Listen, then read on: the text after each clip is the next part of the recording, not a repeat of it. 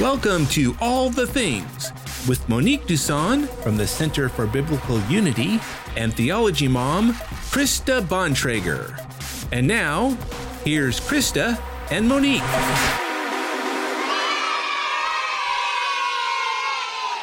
Hello, everyone. Hello. Happy Saturday. Welcome to All the Things. I'm Monique Dusson. And I'm Krista Bontrager, and this is the show where we talk about all the things related to God, the Bible, and real life. Yes, and today is Saturday, which means we are going to be talking about something related to God, the Bible, and real life. Yeah. We originally had a show planned with the one and only Dr. Jay Richards. Unfortunately, due to some communication errors, he thought it was for 6 o'clock Eastern time. Not 6 o'clock Pacific time. So we are rescheduling that show. We are thankful for Dr. Richards and just his voice in the space of all things culturally related, especially looking at something as important as the WEF. And we do want to do that show live. We don't want to have a recording of that so that you can also ask your questions. Yeah. So we will reschedule that show and make sure that you have advance notice. And since we just found out that it wasn't going to work out a couple of hours ago, we were quickly putting a show together. But we have an awesome show for you tonight in God's providence. We had pre-recorded a show a few days ago. And so I quickly edited it together and Bob quickly rendered it out. And so what we're going to do is Monique and I are live right now. So we will take your questions. You can share the show, put in your questions, all the things that we normally do on a regular show. Yep. But we're going to break the conversation up into like 3 17-minute clips. So we'll watch a clip and then we'll come back and talk about a clip. We'll address your questions and then we'll go back and hear another segment. And then we'll come back and talk about it a little bit more, give some additional analysis and take your questions and that sort of thing. So it'll have these live pieces in between and then we'll come back and do a wrap at the end. Yes. So a little different, but still live. Yeah. So we're here. We still here as family all together. That's right. So what kind of inspired this show was we did a show back in November with our friend Sam Say about October maybe, about Christian nationalism. So tonight's discussion is sort of tangentially related to the conversation on Christian nationalism in the sense of trying to understand the different models of how to approach the issue of religious pluralism. What do we do as Christians when it comes to sitting side by side as citizens in the nation when we have a growing amount of people from other religious perspectives? And there are kind of two, or I would say three emerging models. And so we're going to sort of touch on one of those models tonight, which is the religious pluralistic kind of approach to the question of religion. I would say another model is the secular progressive model, which we'll also touch on tonight. And a third model is what I might characterize as a Christian nationalist model of implementing some kind of deterrence to other religions and their practices. And right now in the public sphere, these three models are all competing for loyalty and for persuasion. And we're very much in a posture of learning about all of this ourselves. Yeah, as you'll see in some of my own questions. Yeah, in some of both of our questions. And watching it back tonight, I was like, there's several times where you could see me taking long pauses between the questions because I'm trying to figure out even, how do I frame this? Mm-hmm. Where do I go? So we're going to talk about that. Back in December, the Satanic Temple set up a display in Iowa, I believe. The Capitol building of Iowa. And that was kind of the genesis for like, okay, we really need to do a show about it. Let's watch a little news clip here. Mm-hmm.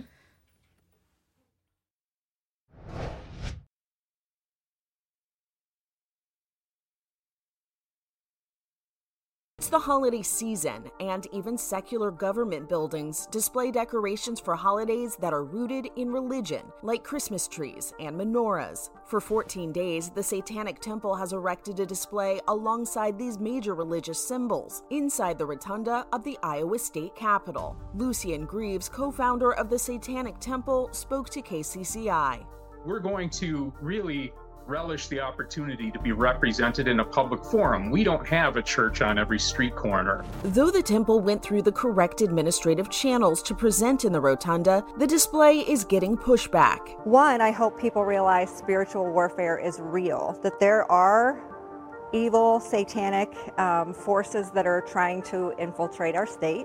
Iowa resident Shelley Flockhart said she was shocked to see the altar at the Capitol, so she organized a group to pray near the rotunda's Christmas tree.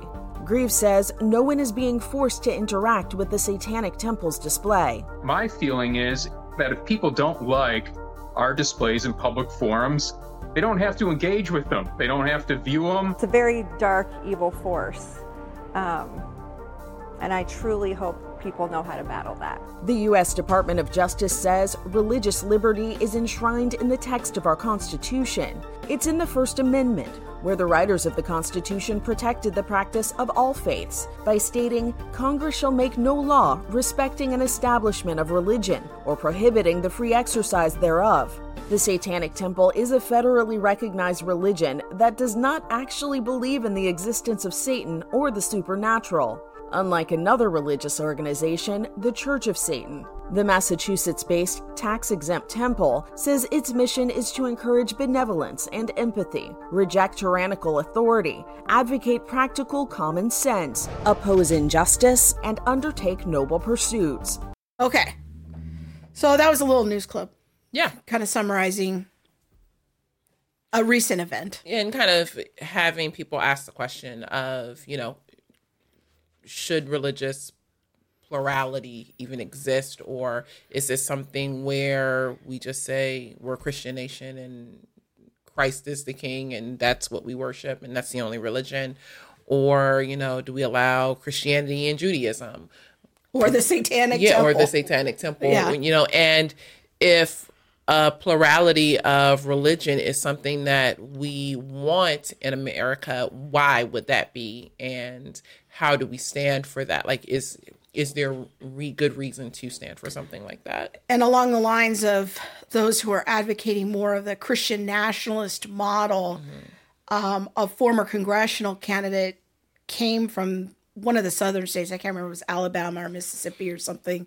He came all the way up to Iowa and destroyed the display at some point after this news thing aired. And that incident led to praise by some Christians and disdain by others. Mm-hmm. But it raises a lot of questions about how we're even defining religious freedom. Yeah. What is a religion? Mm-hmm. What qualifies as a religion? Does it extend to things like the Satanic Temple? If it's a government-recognized religion, there's that. Yeah, which, I mean, it's interesting because I don't think those in the Satanic Temple would recognize themselves as a religion, but those in the Satanic Church, which there is that distinction, may say, yes, yeah, they are a religion. It's all very interesting and confusing. We should probably start so that we can get into it and let you guys hear what the expert has said. Okay, so we're going to talk to Dr. Mark David Hall from Regent University. We asked him to come on and share some of his research about our nation's founding and some of the complicated issues related to religious freedom. Welcome, Dr. Hall. Hey, Dr. Hall. Hi there. Thanks so much for having me. Well, thanks for joining us and all of our shenanigans and antics. Can you please introduce yourself to our viewers? Just a brief, who are you and what are you currently doing? How did you get interested in talking about religious freedom? Well, simply put, I'm a professor of government or politics at Regent University. I got interested in this field way back as an undergraduate at Wheaton College in Illinois. I had a chance to study politics there, and I had a chance to intern with the Christian Legal Society. And so I thought for most of my undergraduate career that I would graduate, go to law school, get a law degree, and then litigate church state cases. in the senior year, I started thinking, really, my gifts, talents, and abilities are more in the academic realm. I like the history and the theory. And so I ended up going to graduate school instead. And I've taught since 1993 full-time. I've done a lot of academic things, a lot of academic books and articles, but over the last 5 years, I felt called to write for the general reading public. And so I've written books that I think you all are both aware of, Did America Have a Christian Founding? And Proclaim Liberty Throughout All the Land. And these focus in on the founding era, but also I do so in part because courts have said we must interpret the First Amendment in light of the founders' views. And so I'm weighing in on these topics in ways that are relevant to contemporary debates. And over the last 2 or 3 years, I've had a chance to be an expert witness in a few cases involving religious liberty or church-state relations. And so I've kind of come full circle. I'm not litigating cases, but I'm participating in them. So that's been a real fun time. I was going to ask if you could start by helping us think through the First Amendment. What does it say? What are some of the core commitments or tenets of the First Amendment? In fact, I'm going to have Bob put it on the screen for us real quick so that we can all see it, and then we can read through it, and then Dr. Hall can kind of help us unpack it a little bit. But it says, Congress shall make no law respecting an establishment of religion or prohibiting the free exercise thereof, or abridging the freedom of speech or of the press, or the right of the people to peaceably assemble and to petition the government for a redress of grievances. It's a lot deeper than what most people just think First Amendment freedom of speech. Yeah. But that says a lot more. Yeah. Dr. Hall, maybe you can walk us through some of these core principles and why they're important. Sure. Well, first of all, I'll mention that the Federalists, the advocates of the Constitution, initially argued that we don't need the First Amendment because if you look at the Constitution, Article 1, Section 8 gives Congress certain enumerated powers. And the Federalists said, look, Congress simply doesn't have the power to interfere with religious exercise or the press or speech. And so we don't need these amendments. The anti-federalists said, no, we don't trust the national government. It's going to go beyond its powers. And so let's add some limitations to the national government. 12 amendments were proposed by the first federal Congress. The first, or 10 of them were ratified. And today we call this a Bill of Rights, the first 10 amendments to the Constitution. The first of these is the First Amendment. Note first that it's clearly aimed at the national government, Congress. Congress shall make no law respecting an establishment of religion. We usually refer to this as the Establishment Clause, and it has to do with church-state relations. And it goes on to say, or prohibiting the free exercise thereof, oftentimes referred to the Free Exercise Clause, which protects our ability to worship God according to the dictates of conscience and to act according to our religious convictions wherever possible. And then you go on to cover the freedom of speech, the freedom of press, the right of the people to assemble and petition the government. But it was, and I have taught about all these provisions of the First Amendment, but it's my understanding that we're going to focus in on the first two, the Establishment Clause and the Free Exercise Clause today. Maybe you could talk to us a little bit more about how the concept of religious freedom has been historically understood and defined.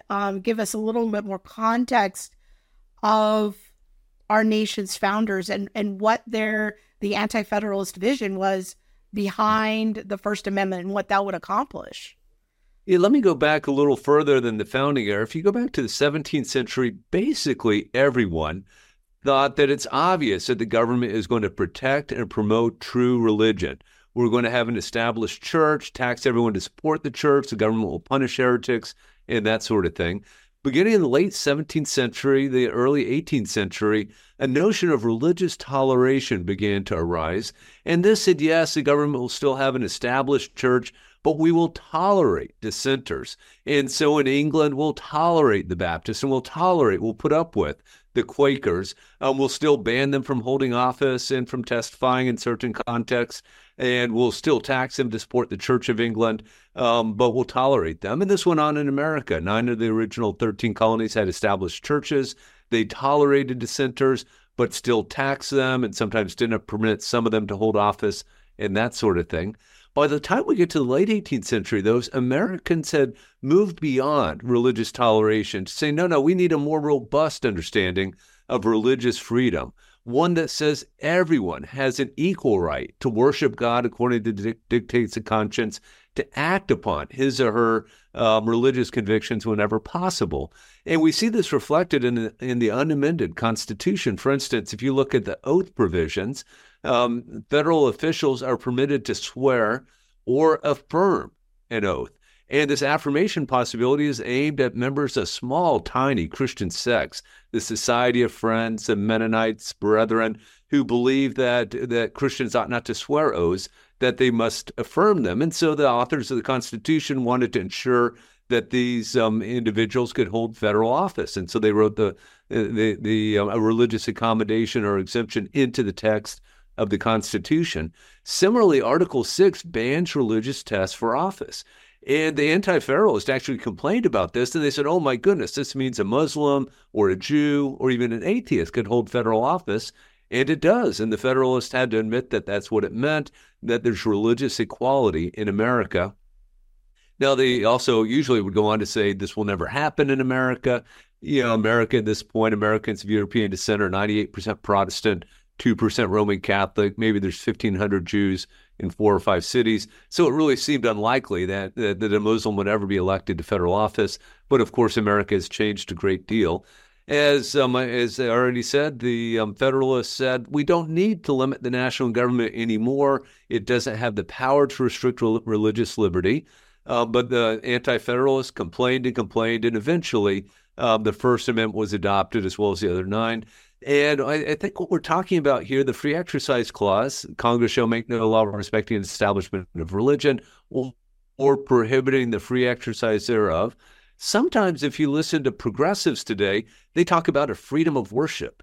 Now, that's limiting what the First Amendment actually says. Clearly, the First Amendment protects the freedom of worship. We can go to our churches and mosques and synagogues and worship God however we feel fit, however we understand God to want us to worship him. We can baptize babies, or we could refuse to baptize babies and baptize adults. We could take the Eucharist every Sunday or once a quarter or never at all. Clearly, it protects that, but it also goes beyond that. It protects the free exercise of religion, our ability to act upon our religious convictions whenever possible. What exactly those limits are has been hotly contested.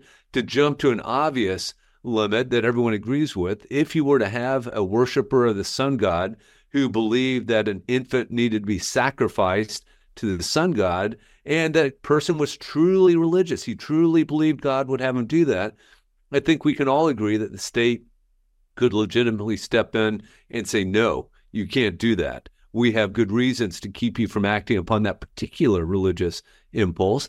But of course, there's a host of other conflicts that we have. A cake baker who believes he can't bake a cake to celebrate a same-sex wedding ceremony, a Native American who believes he needs to use peyote in a religious ceremony, and so forth. And so the extent to which the Free Exercise Clause requires an exemption or accommodation from laws that are neutral and of general applicability remains hotly contested. But the general notion that it protects our ability to worship God and to act upon religious convictions, I think certainly among many, many Americans, there's a great deal of consensus that these things must be robustly protected. On the political left, you're getting a shift away from that. President Obama, for instance, routinely spoke of the freedom of worship, not the free exercise of religion. And obviously with the Obamacare, Obamacare included mandates that would have required people to act against their religious convictions. It would have required the Green family to provide abortifacients for their employees. And they said, we can't do that. And there was a big controversy and case about that. But you know, there was just no real concern for religious liberty among progressives in that debate and in too many other debates. I hate to say it. The Green family being the owners of Hobby Lobby, if I'm not mistaken. Exactly right. That's right. So here's a question that I have as I'm listening to you talk about this. Would it be considered like congressional overreach then if something like a pandemic happens and we are mandated to close our churches or to not assemble, even though that's part of our worship? Like, am I hearing you in the right way in saying that that would be an exercise against religious freedom. Let me tell you the test that I really like. It was a test developed in 1963 by the liberal Supreme Court Justice William Brennan. Brennan said this: a law restricting an ability to act upon a religious conviction is permissible only if it's neutral. So it applies to everyone in the same way. Only if there's a compelling interest behind the government doing what it's doing, and only if it does so in the least intrusive means. And so I think when we think about this, and we can look at the restrictions that were generally put in place by state governors or sometimes state legislatures, not so much Congress, what we could do is we could look at if a state said churches must close, period, but other businesses could remain open, we could right away say that's not a neutral law. That's targeting churches, and therefore it's unconstitutional under the First Amendment. However, if you did have a broader law that said every institution open for the public will be limited to having 50 people in it and they have to be wearing masks, that would be a neutral law. And so a church would have to argue that it has a compelling interest to be given an exemption from that law. And, at least initially, early in the pandemic, I think that would be a hard argument to make. As the pandemic went along, it becomes an easier and easier argument to make. The government might have a reason for that policy, but I think it became increasingly obvious that it was a bad reason. So I would say as we better understood the pandemic, you could make an excellent religious liberty argument against those sorts of restrictions. It's really important. What I heard you saying, too, is that there's kind of this sleight of hand that happens when the word free exercise of worship is put in place of, free exercise of religion. Like, those aren't exactly the same thing, but we often hear in the media, like, expression of worship, and that phrase acting as a substitute for free exercise of religion. And so we have to kind of be cognizant of that when we hear that kind of phraseology or linguistic theft happening in the media. I think that's exactly right. So you think freedom of worship, and the mind immediately goes to what goes on in a church, a mosque, or a synagogue. And then we think of someone like a Jack Phillips, a cake baker who's running a store. And, it's kind of hard to imagine. I know in some theological traditions, you could say that the work itself is worship, but many Americans wouldn't get that. But if we understand that, look, Jack Phillips has a right to act upon his religious convictions when he runs his cake store. And you probably know that he has a variety of religious convictions, some of which you and I might not agree with. He refuses to bake a cake to celebrate a divorce. He refuses to bake a cake containing alcohol. He refuses to bake a cake to celebrate Halloween. And he refuses to bake cakes celebrating same-sex wedding ceremonies. And for him, these are all matters of religious conviction. So when Colorado tries to force him to go against his religious convictions, I would hope we could all understand that's a restriction on his religious liberty, even though it's not what most people would think of as worship, the sort of activities that go on in a church, a mosque, or a synagogue. Dr. Hall, given that we live in a pluralistic society, shouldn't there be a strict separation of church and state? Some people would argue that, and I don't think you actually believe that. If we think in terms of worldview, imagine you have, let's just pick 5 worldviews. You have the Catholic worldview, the Protestant worldview, the Jewish worldview, the Islamic worldview, and the secular worldview. If I were to say, well, we live in a pluralistic society, so let's only favor the Protestant worldview, you would immediately object, wait a minute, that's not fair. What about the other 4? And it seems to me by the same token, if you say, okay, we're only going to favor the secular worldview, I would object, wait a minute, that's not fair. You're privileging one worldview above all others. What I would argue is for a robust pluralism. So, for instance, if we're talking school vouchers, the state's going to give vouchers to parents to allow them to send their children to schools of their choice. These vouchers should be available for parents who want to send their kids to Protestant schools, to Catholic schools, to Jewish schools, Islamic schools, or secular schools. That's pluralism, and I think that's a recipe for peace. When we think about religious divisions in other countries, it usually comes about because one faith insist on being dominant, right? We're going to be a Catholic country or a Protestant country or Islamic country. Far better to let all of these different traditions flourish equally. And please don't hear any relativism here. I'm a Christian, and I will try to convince every non-Christian I run across to become a Christian. So I think Christianity is a true religion, and I'm not saying everyone's equal, but I am saying I think our constitutional arrangements that say they will all be treated equally as a matter of law is a very, very healthy way to approach these questions. Well, one of the things that I was hearing or maybe making up is that in a pluralistic society and looking at how we are treating religion under the law, if we are not treating one better than the other and we're treating all justly, that actually works out better for perhaps us in the long run. Well, I think that's absolutely right. If by us here you mean Christians, I think that's right. And so for instance, you have... in Montana, until recently, you had the states say, okay, we're going to have a system of public schools and we'll fund some private schools, but not religious schools. And fortunately, a case went to the U.S. Supreme Court, and the U.S. Supreme Court said, no, Montana, you can't do that. You can't discriminate against religion in that way. And so I think that makes more options available to parents in Montana, and that's a good thing. And here, incidentally, let me emphasize that when I say religious, there probably aren't a lot of Muslims in Montana, but the Muslims in Montana should be just as free to receive that funding as Protestants or Catholics. Okay, so we are tackling the topic of religious freedom, in case you weren't here at the top of the show. And so far, I feel like we have gotten to some pretty good ground. Like, what does the Constitution say? Like, where did this thought of religious freedom even come from?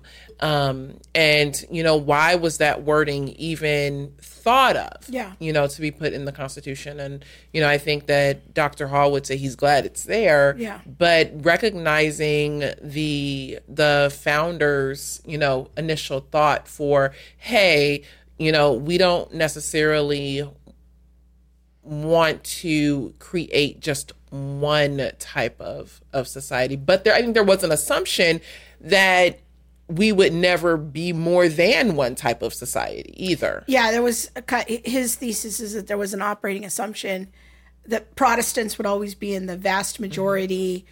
And while it was technically possible for a Muslim to run for an office because there's no religious test that's required,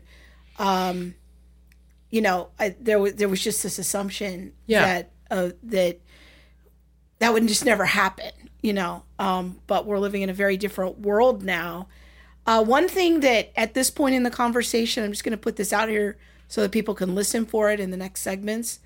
At this point in the conversation, what was going through my mind is he makes a few statements of, in that first segment, he says, well, the obvious, we all agree that there's an obvious limit to religious expression. Or he says, I think we can all agree on such and such, or that there's large consensus. Mm-hmm. There may have been large consensus 250 years ago. Yeah. I was trying to think in this point in the conversation, how do I press on this a little bit more? I'm a skeptic that there is as much consensus as is needed for there to be productive respect for different religious traditions. But I don't know. Go in the comments. We want to hear from you. We are live. I put a little question in the chat on YouTube. What do you think? Should a country be an explicitly Christian nation, or is a pluralistic model the way to go? We'd love to hear from you. I was just thinking about like the very last thing that we were saying. And I asked the question of, well, don't you think, you know, there should be a separation of church and state? And he was like, I don't really think that you mean that. Yeah. And, you know, as I thought about it more, I don't know that the separation of church and state isn't a good thing at times. So I'm still even trying to work that out, because what I don't want is the government coming in to my church and telling me you must do X, Y, and Z. Now, if we were a Christian nation, we wouldn't necessarily, I feel like, have to worry about that, like a true Christian nation, not like a progressive Christian nation. But the way our country is today, the separation of church and state, as I'm thinking it through, may protect us from having Governor Newsom come into my church and tell me that I must counsel, like a pastor must counsel a woman in the line of abortion, or that he must marry, you know, quote unquote, marry a homosexual couple. And so I see some protections there. And I think he would argue that that's protected under the First Amendment, that that type of separation that you're talking about is already there. The phrase separation of church and state has a technical meaning that you're not using it in that way. Okay.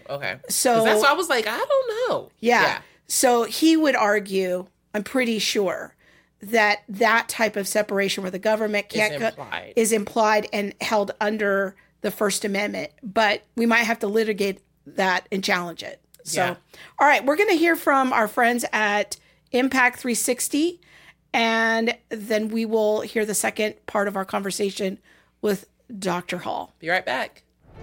I'd always heard in church, like, go and make disciples, and they'd always say that verse, and I'm like, I don't really know what that looks like at all. And then when I got here, they taught me like everything I was curious to know about, like progressive Christianity and how to talk to an atheist and how to go about witnessing to someone without it being overly preachy or insincere, and that helped me so much. It's just been such an awesome week, you know, going through these questions and really diving into them, and not just with me, but other Christians. It's not like an individual thing, it's a together thing. We're really strengthening our relationship with the Lord personally, but also together. We have been given the greatest gift. We have been given life, and Propel has really made me realize once again how important it is to share that gift with the millions of people out there who don't have that gift, that's just ripe for the taking.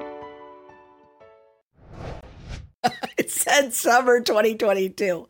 We got to fix that. But we did talk to our friends at Impact 360, and Propel still has openings for next summer. Yeah.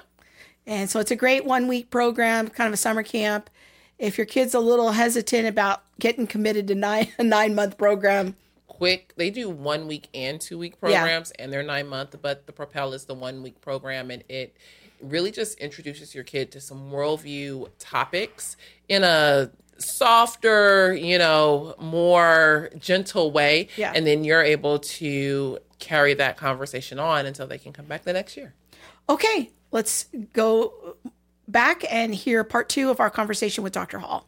I can see the value of this religious pluralism perspective, you know, from a pragmatic standpoint. I can even see some biblical foundation for it in that the principle of being impartial, that is a critical feature that we have incorporated into our justice system in our country. But what would you say is the biblical case for pluralism as a society? And again, we're not speaking of religious relativism. We are not suggesting that all religions have equal truth.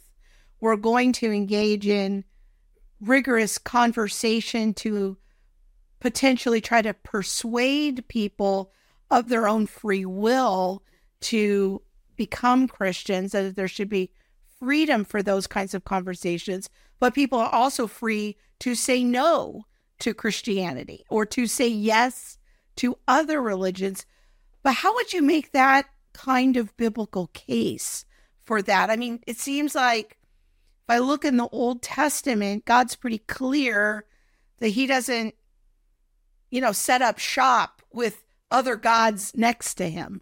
Like, how do I think about that? You know, Old Testament political and civil arrangements are very different than what we have in the New Testament, and what might be appropriate in what is essentially a theocracy, a direct rule by God, I think it argues not appropriate in the New Testament era.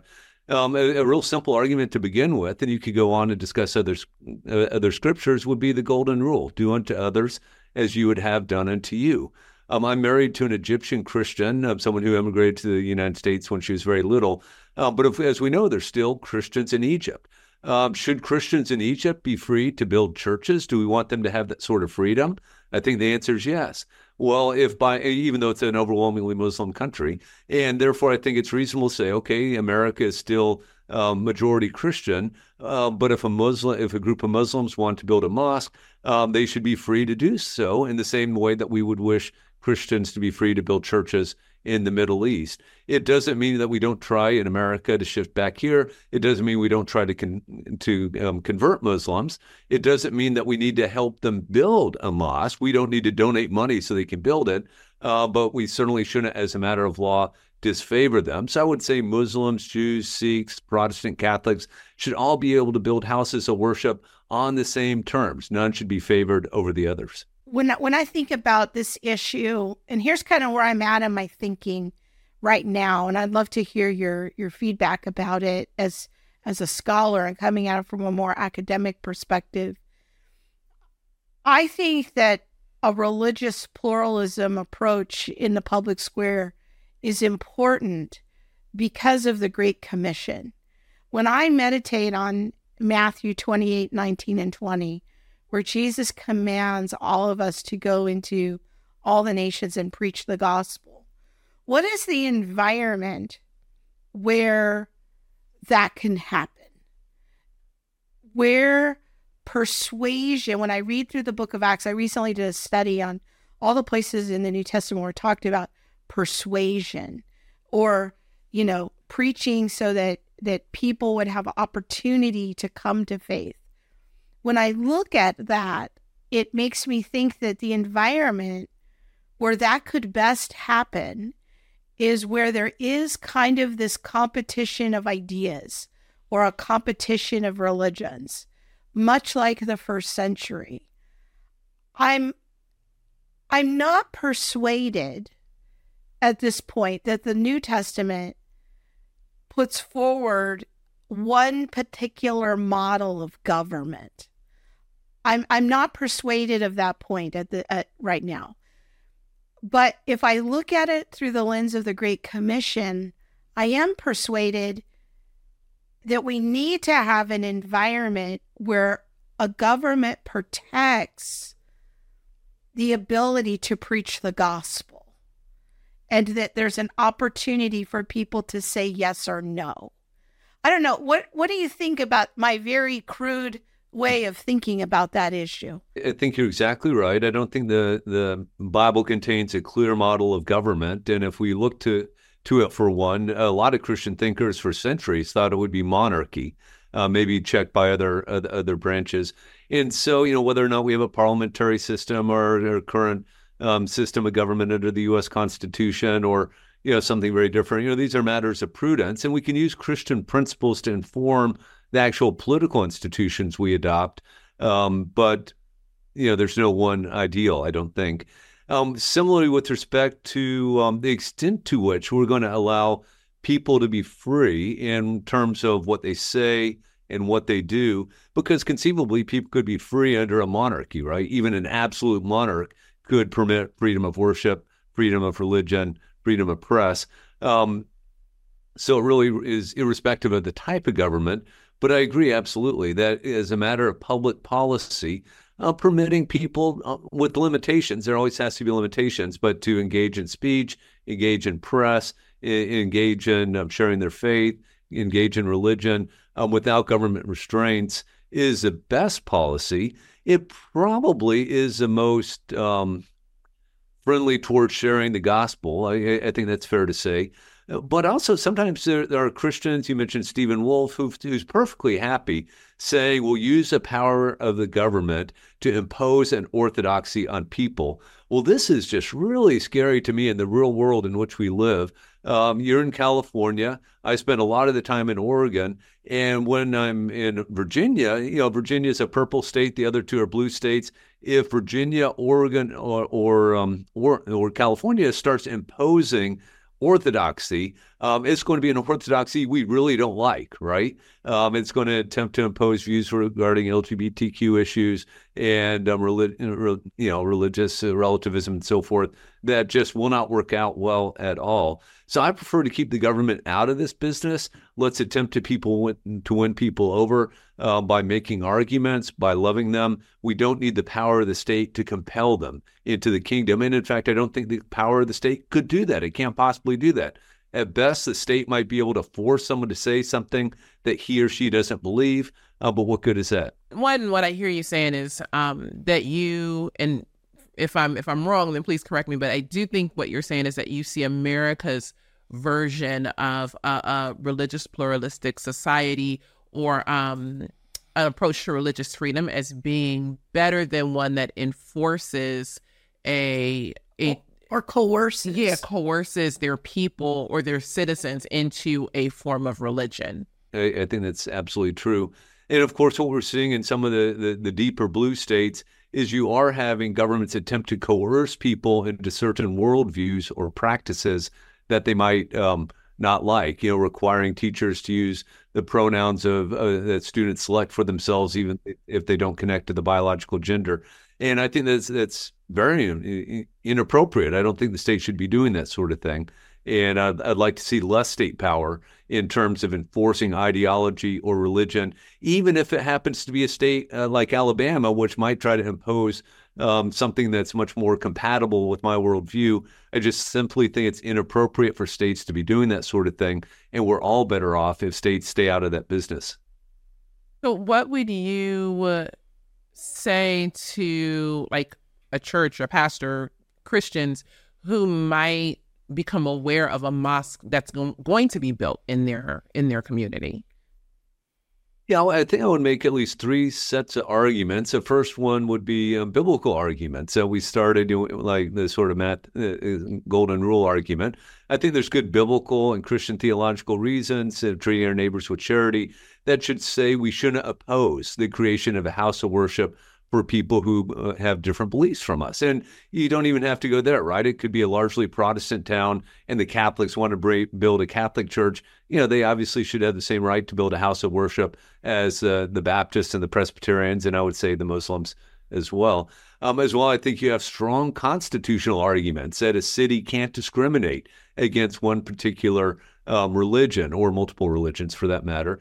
And then I think you have prudential considerations that oftentimes, as I suggested earlier, when you have a town that insists, we're going to be a Protestant town and we're going to put disabilities on all non-Protestants, that's a recipe for controversy. And I'm not against getting into some controversies, but controversies like that, I just don't think do anyone any good. And so for biblical, constitutional, prudential reasons, I would try to convince the church or that pastor that they shouldn't oppose the building of a mosque. Now, that mosque, of course, has to, it doesn't get special treatment. It has to, follow building plans and follow building codes and that sort of thing, just like any Christian church would have to. I think the wrestle that we're in now, though, is like in the world where people are religious in a peaceable way, let's say. I can see a case for this pluralistic model. But in our current cultural moment, we're wrestling with, and some people would say it this way, they would say basically there's two options. There's either you've got broad Judeo-Christian values or you've got drag queen culture. These are the two options that are available to us. As secularism and secular progressivism increases as a worldview, both in numbers and influence and policy making, there are those that would say, no, we need to do things to kind of punish that, to de-incentivize that, and to really bolster up the idea of America as an explicitly Christian nation with laws, values, and policies based on Christian principles, because the alternative is drag queen culture. Like, help us think that through in light of the very kind of beautiful model of religious pluralism that we've been talking about. Or is that even true? I mean, are the only options the Judeo-Christian worldview versus Drag Queen Story Hour? So I'll return to what I suggested before.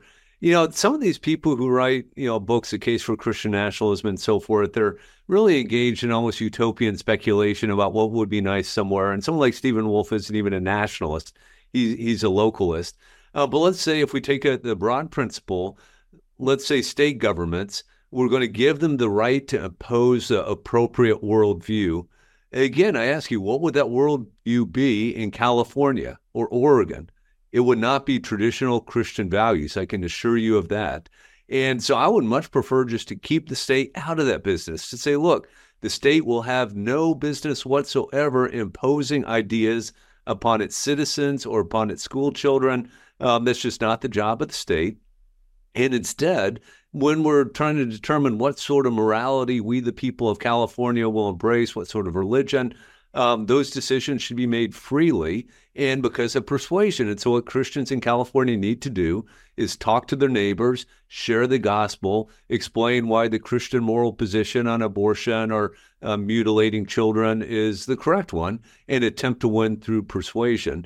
Now, that doesn't mean we never have laws. And in fact, the last thing I mentioned, the permitting children to have gender-altering, mutilating surgeries before the age of consent, I think probably could be legitimately banned by the state. But, generally, we need to win through persuasion and not through an attempt to legislate these things.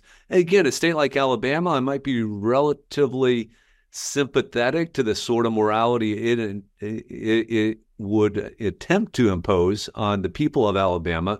But again, if I'm called before the Alabama legislature to testify, is this a good idea? I would say, no, it's not, for biblical and Christian reasons, for constitutional reasons, and prudential reasons. You ought not to do this. Even in Alabama, we should attempt to win non-Christians to Christ through persuasion, not the power of the state. So help me understand, you're not arguing that we shouldn't enact laws or policies that wouldn't be informed by the Christian worldview. I don't think that's what you're arguing, because there is some standard that we're putting forward. I don't want people to hear what you're saying as just a pure appeal to pragmatism or living peaceably with one another, or this is just not a good idea. I mean, that's kind of a step away from relativism. So I'm trying to make sure that I'm understanding the standard that you're appealing to there. Sure. So what we've been focusing a lot on is using the state to impose views on its citizens, or maybe to favor some views over others. And there I'm arguing that there's very good reasons to say the state shouldn't do that. But I think there's no such thing as neutrality. Everyone engages in politics coming from a particular worldview, and Christians have every right to be motivated by the Bible and their understanding of Christian theology to advocate for policies that they believe would contribute to the human flourishing of all people. And so the civil rights movement, maybe most obviously, right? The Reverend Dr. Martin Luther King Jr., the Reverend Ralph Abernathy, the Reverend Andrew Young, and on we could go, right? Religious Americans motivated by their faith to fight the evils of Jim Crow legislation and to eventually overturn segregation and pass laws saying you don't get to discriminate on the basis of race if you're a place of public accommodation. To the extent to which members of Congress voted for these laws because they understood them to be required by their Christian convictions, more power to them. And I think those are excellent laws. And so, yeah, no problem at all with that sort of thing. I'm arguing really very specifically about saying Christians, by the same token, I guess I would say Christians motivated by their faith should argue against policies that would, say, require discrimination against non-Christians. So, yeah, Christians must be involved in politics. Absolutely. Wow. Do you see how serious my face is? Yeah. I don't think I smiled one time during this whole interview. I'm just like, my eyes are squinted because I'm like trying to hold on to see. Are you saying what I think you're saying? I know. I feel like I was in a state of similar. Yeah, but there's so many good comments coming in on YouTube. Should we go to the one on Facebook first? Yeah, let's go to Elaine's comment on Facebook. On CFBU Facebook, Elaine says, with current ways of thinking, will freedom of speech collide with Christian evangelism or outreach or proclamation that might be considered hate speech? Well, and I think we see that already. I think we're already kind of there. Yeah. Yeah. And this is, I think, going to continue to escalate. Yes. Yeah. Yeah. I don't see anyone, in who isn't a believing Christian, and some who already are believing Christians, but they just might be more in the progressive stream. Yeah. Snuggling up with historic Orthodox Christianity that actually has firm lines and boundaries on what is biblically considered evil. So again, I think it's helpful to think of it as from a model perspective. There's at least 3 competing models, I think, right now in the public square as to how to handle this question of religion and values. There's the kind of the secular progressive model. There's the Christian nationalist model, and then the religious pluralist model. Let's go back and looking at each of those models again, let's just kind of give some meat to the model. Okay. So you have the first model, which you're saying is, and I'm completely I was stuck on the religious pluralism, but you're saying it's the secular model, secular progressive, who I would essentially say is, if they are a progressive Christian. Are you using the term in the progressive Christian, or just the secular progressive who is outside of Christianity? I think the progressive Christian would probably largely agree with the secular progressive when it comes to the relationship between religion and the public square. I think they would largely agree on that it should be separate. They would say things like we shouldn't bring our value system to laws and policies, although They do that anyways. Yes. They just have a different framework from which they operate from. And their value system would largely be different than the value system in some key areas, I'll say that, of the historic Christian. Yeah. And then the second model is kind of emerging, I think, as the Christian nationalist model. But I think that there's a lot of work to do. There's not complete agreement, but there's kind of this idea of a nation can call itself a Christian nation. It doesn't mean everyone who lives in the nation are Christians, but that there's a broad understanding of we come at values from a Christian position. And we think that those things should be enacted into laws and policies to some degree. Yeah. And then the pluralist model that Dr. Hall is largely talking about is kind of coexisting together, religions coexisting side by side. None is favored in the government. They're all given equal access. Yes, and there is an opportunity to evangelize, to win people or persuade people to your position or to your religion, rather than having some kind of forced ideas that would be implemented into law, or possibly even, tax people or fine people if they did not believe in what you believed in. And this is, I think, the great conflict that we're seeing play out in the public square, is really the competition of these 3 models, even among Christians, as to how to sort that out. There's so many good comments on YouTube. Natalie, who is, I hope I don't get in trouble for saying this, but she's an attorney. She's also a teacher. But she's got a lot of great comments, but one of them that I want to highlight here is she says, I agree with irreligious pluralism in society. I think kind of roughly the model that Dr. Hall is laying out. But when we talk about government, it must be founded on some basic truths. Mm-hmm. Which truths will we pick if there is pluralism? And this, I think, is Natalie, I wish you had been here when we were talking to Dr. Hall, because there's a much more elegant way of asking the question than what I could come up with, because I was trying to figure out the whole time with him, like, what's the standard? Yeah. So Reggie has a very similar comment and says, and it's just up from Natalie's comment, doesn't law essentially enforce someone's truth, morality on society?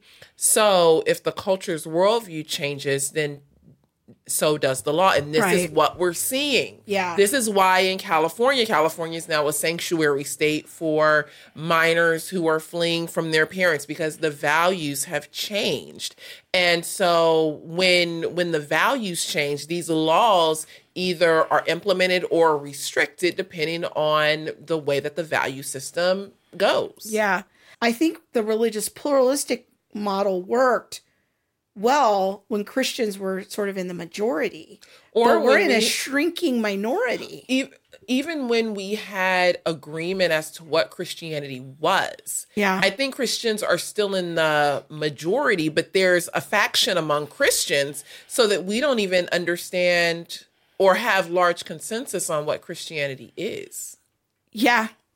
And then Brandon had written in the chat, like, which version of Christianity. Now, I think that's my point. I think that most of the Christian nationalists that I've heard, like, for example, I read Doug Wilson's book recently, Mere Christendom, which I don't think it's a very well-written book, but he does have a few helpful ideas in the book. And please don't go off. Like, people have Doug Wilson derangement syndrome. I'm aware of all of his issues, but he can speak to one particular issue and we can sort it out and see if there's truth there.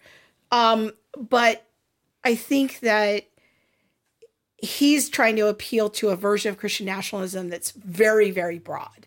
It's not denominational. I think Stephen Wolfe also is trying to do a similar project that even includes Roman Catholics and the Orthodox.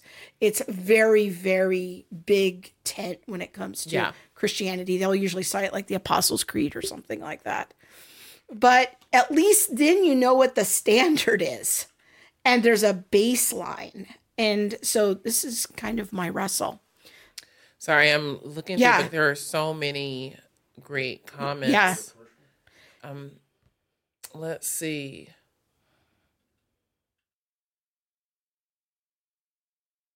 Let's go to a commercial while you look some more. Yes, you guys don't have to wait for us to look through all of the comments. But you guys, I'm so glad that this show worked out this way, because we're able to kind of interact about the interview in real time. So, all right, let's go to hear from our friends at Maven about their upcoming conference. We'll be back in 1 minute. The next generation is growing up in a culture where authority is undermined at every turn. And we can find examples from every aspect of culture, whether it's government or law or politics or entertainment or law enforcement, the medical community. There's so many different areas where our young people are losing confidence in the authorities that are all around them. Be quiet. And the problem with that is that often translates into their view of God's authority, and in particular, their view of God's word as an authority. And so what we need to do for the sake of the next generation is we have got to rebuild the authority of God's word so that young people then look to God's word as a place of illumination, as a place where they can find out the truth about God and his world, and that will then light up the world around them and make sense of the world around them. We need God's word to illuminate our hearts and our minds so that we can see God's word as the appropriate authority on all matters of life and faith. And so I want to encourage you, if you are any kind of stakeholder in the life of a young person, be at the 2024 Maven Conference. Our theme is Illuminate, and we are going to help you to rebuild the authority of God's word for the sake of the next generation. Join us in Southern California on February 23rd and 24th. You can go to mavenconferences.com to register.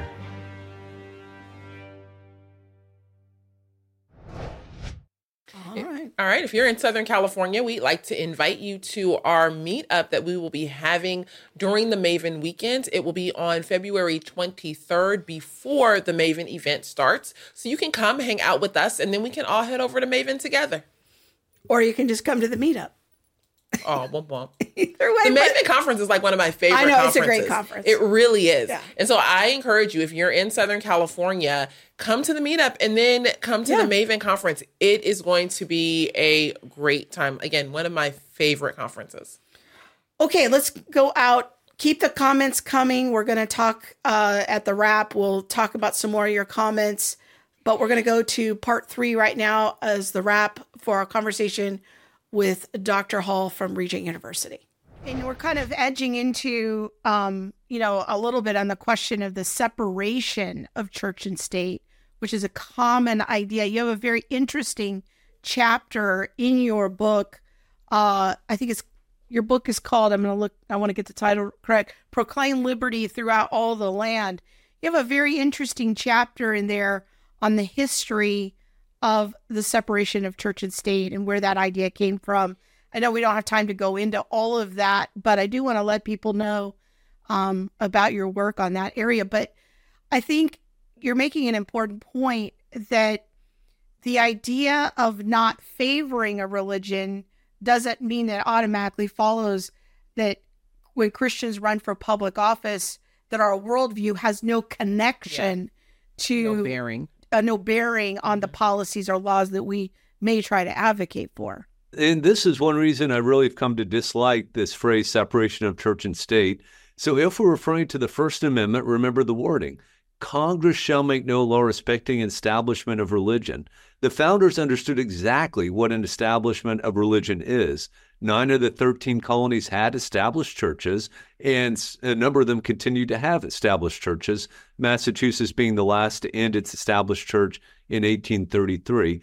And so it really is a very limited restriction that Congress cannot create an official national church, and now by extension through the 14th Amendment, states can't either.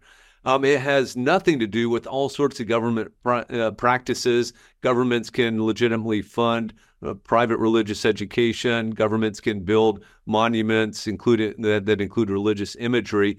And think about the words of the First Amendment for a minute. Congress shall make no law respecting an establishment of religion. The First Amendment is only a restriction on the government, whereas the phrase separation of church and state or wall of separation between church and state implies a restriction on, well, it suggests a restriction on the government, but it implies a restriction on citizens. That is, that it's somehow illegitimate to bring our faith into the public square. But the First Amendment does not say that at all. It doesn't restrict us as individuals, us as churches. It's only a restriction on governments, Congress, state governments, and local governments. I think that's really helpful to consider, one, that while the government, has these stipulations, as a citizen, I can, bring my personal convictions, my religious convictions into the public square. But I also am, wrestling with this idea, too, of like many of our laws and our justice system is built upon a lot of the Judeo-Christian worldview. It's why is it illegal to murder? Well, it's because there's a standard set in place, whether atheists like it or, people who may not value the sanctity of life the way that a Christian would, we still see the implications of our worldview on our larger society. So I think that's absolutely right. And certainly as a matter of history, it's absolutely right.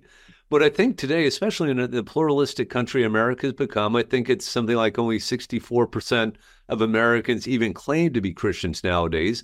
And plenty of those never darken the door of a church or read their Bibles or pray. And so we need to recognize Christians are a minority in America.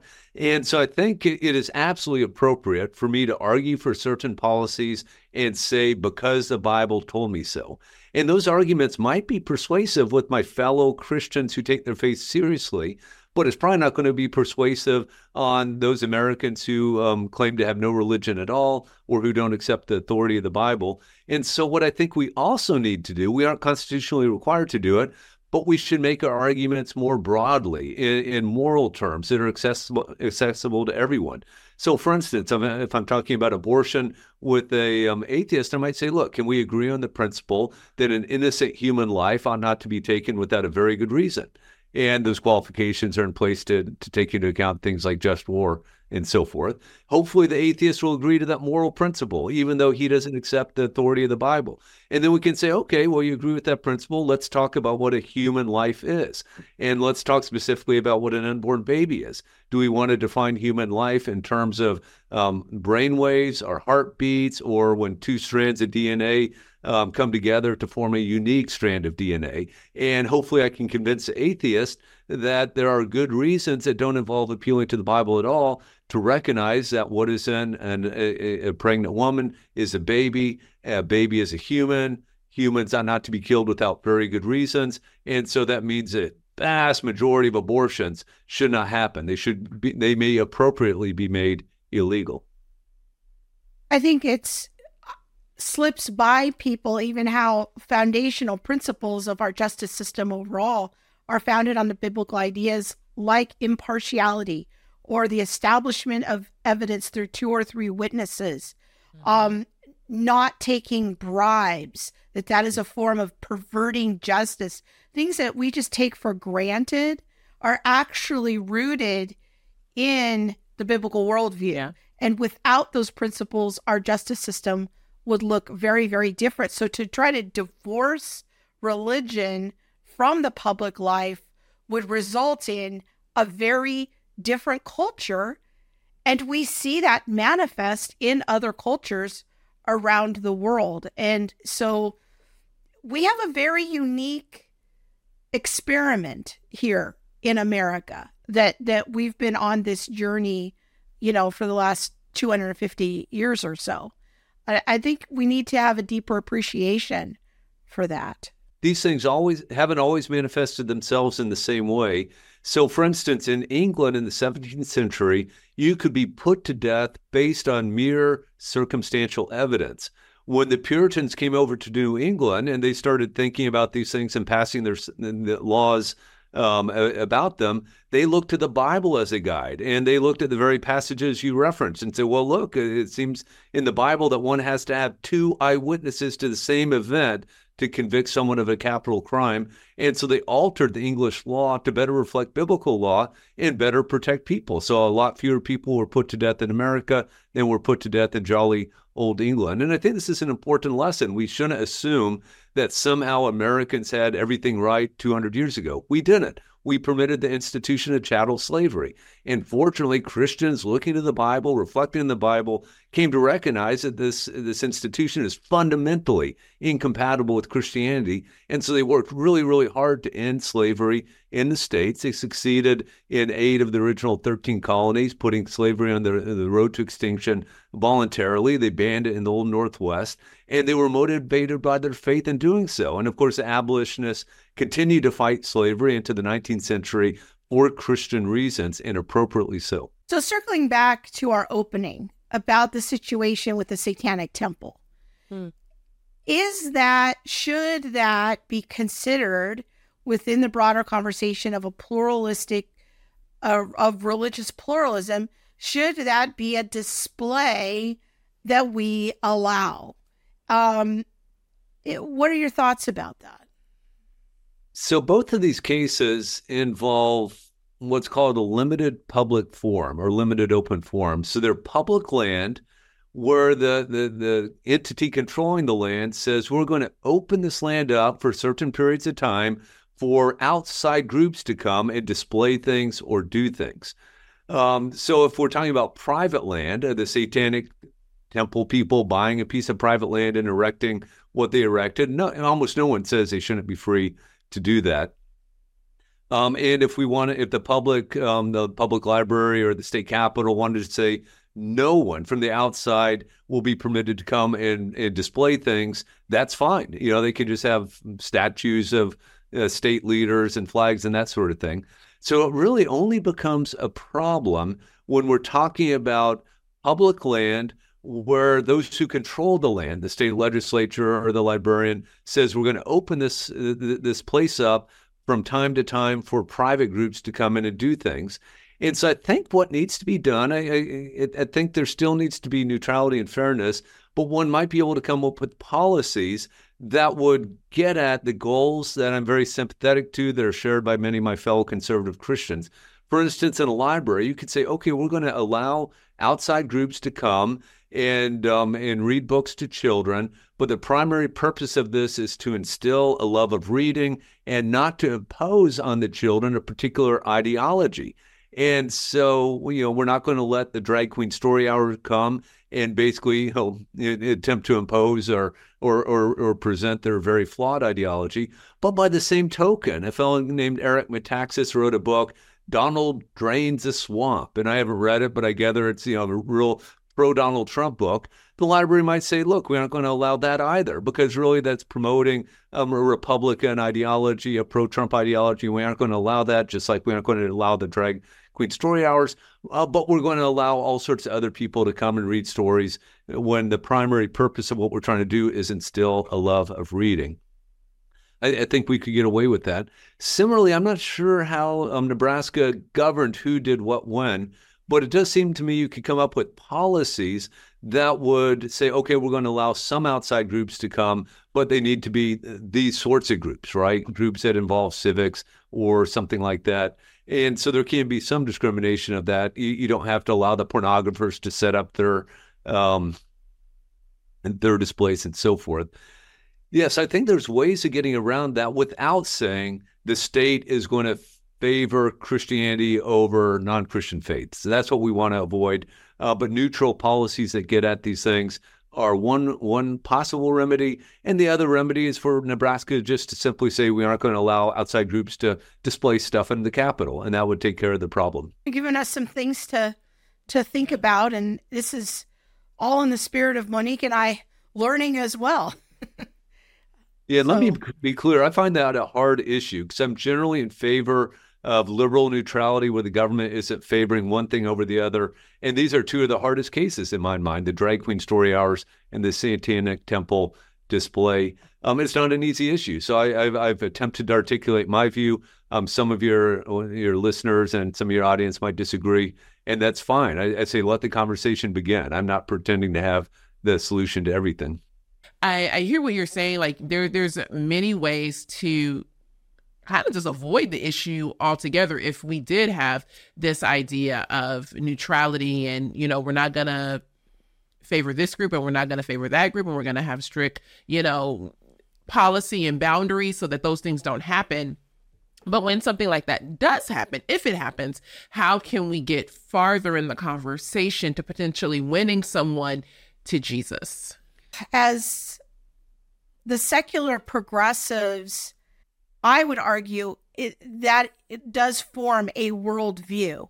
Mm-hmm. And it is becoming a form of or a type of religion in that it guides people's lives. It provides, it answers major worldview questions about purpose and it's a struggle, I think, that we're going to continue to have in this American experiment of how do we differentiate between the historic religions of maybe the great, sometimes they're called the Abrahamic religions of Judaism, Christianity, and Islam, and maybe a few other traditional religions like Hinduism, Buddhism, the Sikhs.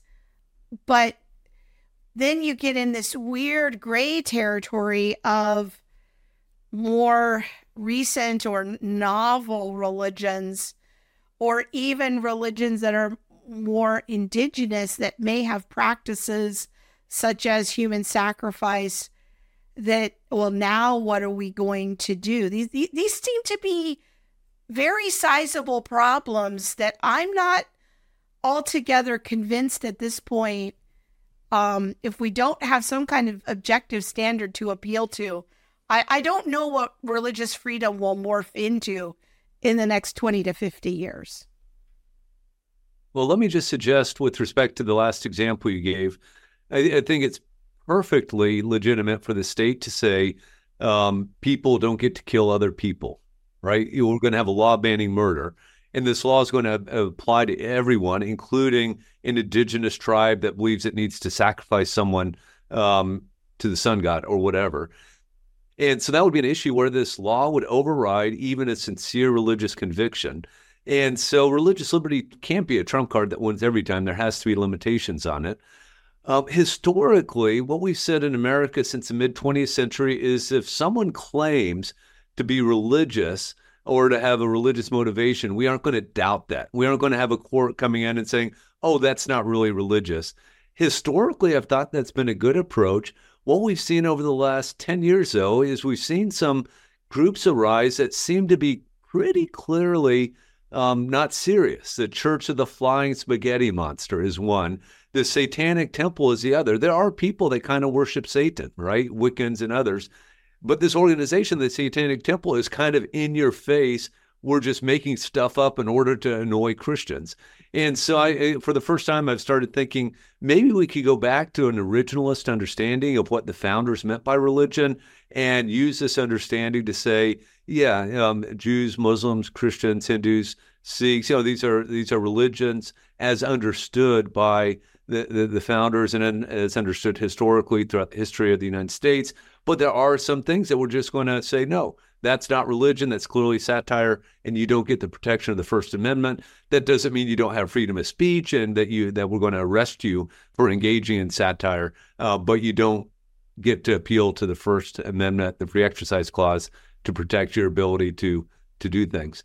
So that's something we have to think about, I think. I think those will be some challenges ahead for us as a nation to grapple with. Well, thank you, Dr. Hall, for having this conversation with us. Yes, thank you very much. It's been very helpful. It's been my pleasure. I offered a little smile at the end, probably because my brain was like, child, you need to rest me. My brain was like, rest me, please. Well, let's go to the comment you wanted to go to. No, before. I wanted to hear you. I want you to make your statement first. So here's the thing.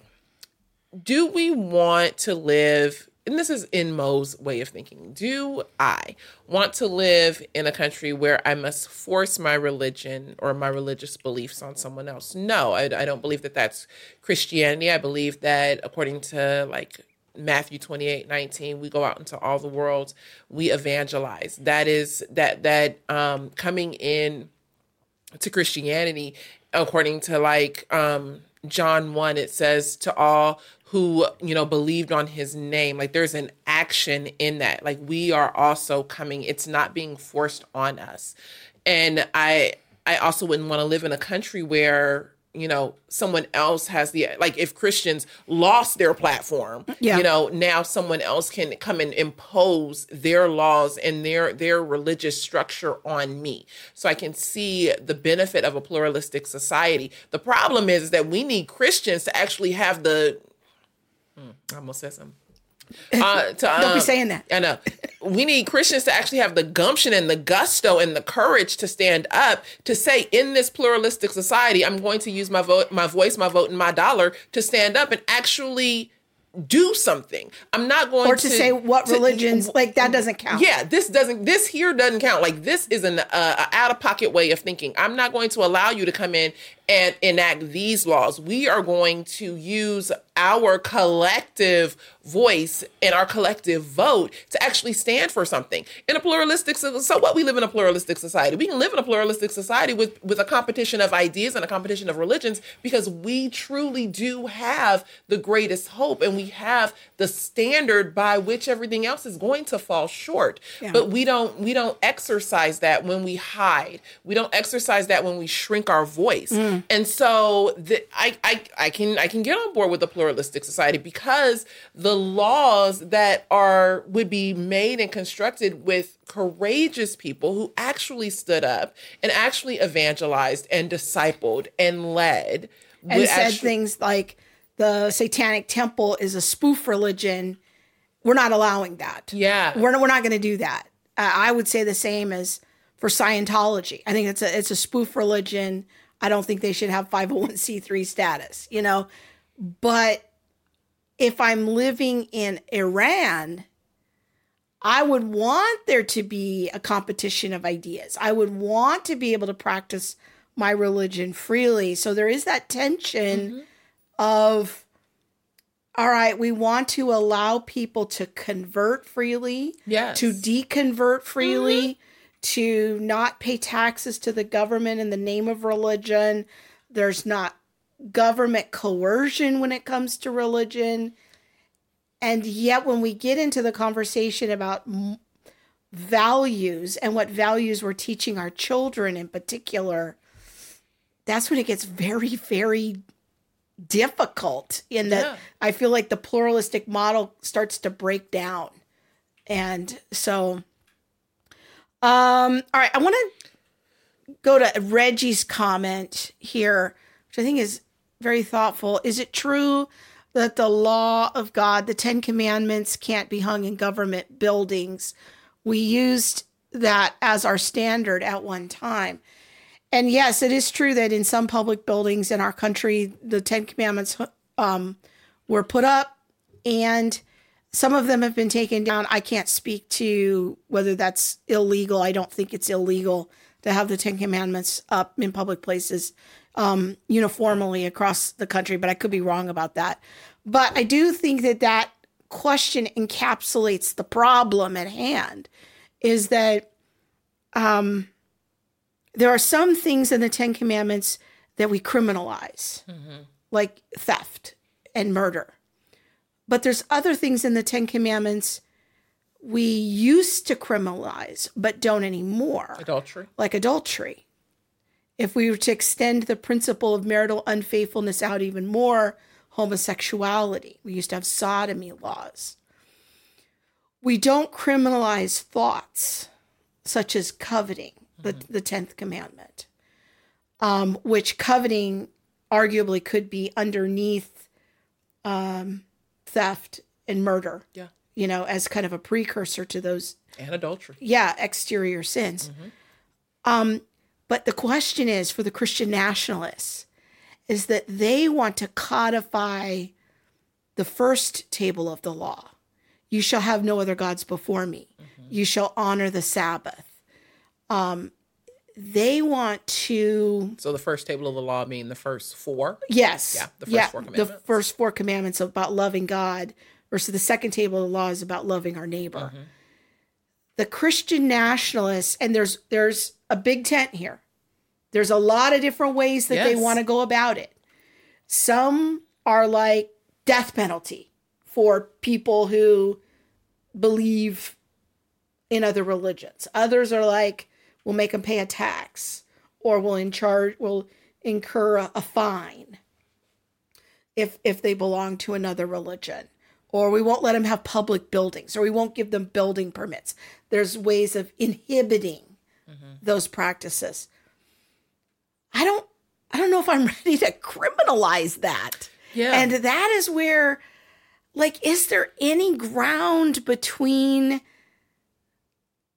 that and drag queen story hour? Well, there's a lot of ground between that. I think even... But that's the setup. I know it's the setup. And when we create setups like that, I feel like if I had Kathy Gibbons on from Filter It Through a Brain Cell, she would say, that's a fallacy. It's the like the either or fallacy. Yeah. Like it's either this or it's that. And you have to ask the question of, is that really true? Because is it really true that if we aren't enacting Christian nationalism and potentially not giving people buildings or taxing them if they, you know, aren't honoring the Sabbath, then we automatically have drag queen story hour? And I don't know that that's true. I don't know that it's true either, but I'm trying to figure that out from a principled standpoint. Mm-hmm. Dr. Hall said several times, I made a little note as he was talking, he seems to want to appeal to some version of natural law. He never called it natural law, but he wants to appeal to some kind of a biblical standard. I think he used the word natural law in reference to the abortion part of murder. Yeah. So, but he said he used words like, well, you know, hopefully we could get to consensus, or most of us agree that this is not persuasive, or make our arguments more broadly accessible to everyone, or we can agree in principle that it's wrong to take a human life, convince the atheist that there are good reasons, or almost no one says, these are all kind of versions of consensus mixed with natural law. Mm-hmm. It seemed to be what his approach was. For me, the jury's still out on that as to whether or not I find that persuasive. But as we've said throughout the show, this is all very much, we're sharing publicly like our learning curve and where we are. So, well, do you want to add to anything? No. Okay. I don't have anything to add. Nothing at all. I'm still thinking through this and, you know, what separation of church and state actually means and actually is, what the pluralism or pluralistic society, you know, the benefits of that versus Christian nationalism. You know, Christian nationalism, yeah. And so there's a lot to think about, but I'm glad that we get to do it with all of you. Yeah. This real-time conversation and get to hear all of your thoughts as well. Your thoughts have really challenged me and made me think about a couple of different things as well. So then we have a comment on YouTube. I think this is a good way to wrap. Biblical principles are universal no matter your religion, such as murder, theft, and bribery. I don't agree. I do not agree that every culture agrees on what qualifies as murder. I don't agree with that. Now, I don't know that person is saying that the principles are agreed upon, but that they are right no matter where you are. If that's what we're saying, then I agree with that. If there's a universal moral standard that is transcendent, I agree with that. Mm-hmm. But whether or not that's agreed upon all people, mm-hmm. I don't think that's true. Well, we can see that in is it India or Sharia law that has honor killings? I think that's in Sharia law. Or widow burnings. That's in Hinduism, yeah. So I think that is murder, and we would see that as an example where it wouldn't be a universal principle regardless, yeah. So no, I was right. Okay, yeah. Great. See, I got you. Yeah. These are tough questions, so we look forward to your feedback. Thank you for being in it with us. And the learning leadership. We will continue these conversations in the future. It's something that I'm sure we will revisit in some form or fashion. We have to revisit it. I think these are conversations that we need to keep thinking about and keep thinking about together as family. You know, how are we discipling our kids to think about this, discipling the next generation? How are pastors and leaders having these conversations with their congregants? These are important conversations because our culture is constantly changing very swiftly to move away from a Christian worldview. And to some degree, I feel like, and this is what we could have asked, I feel like our culture is moving away from a pluralistic society of religious freedom. I actually think that the secular, like a secular progressive worldview, or it would be a more state religion, and there would be a doing away with of Christianity. And yeah, we could argue that point as to whether or not the secular progressive model is itself a religious model. Mm-hmm. It is certainly a value system in spite of what they want to believe. But we are going to be finding ourselves in a process of pushing the boundaries of what constitutes as religious freedom. I think that debate is here to stay for a while. Yeah.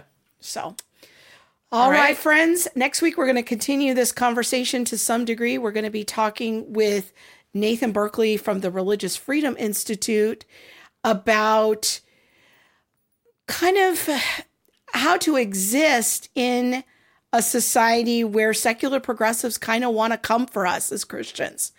What steps are they taking to come after Christian institutions, and what steps can we take to help protect ourselves from the alphabet people and woke agendas from trying to penetrate and fundamentally transform our religious institutions?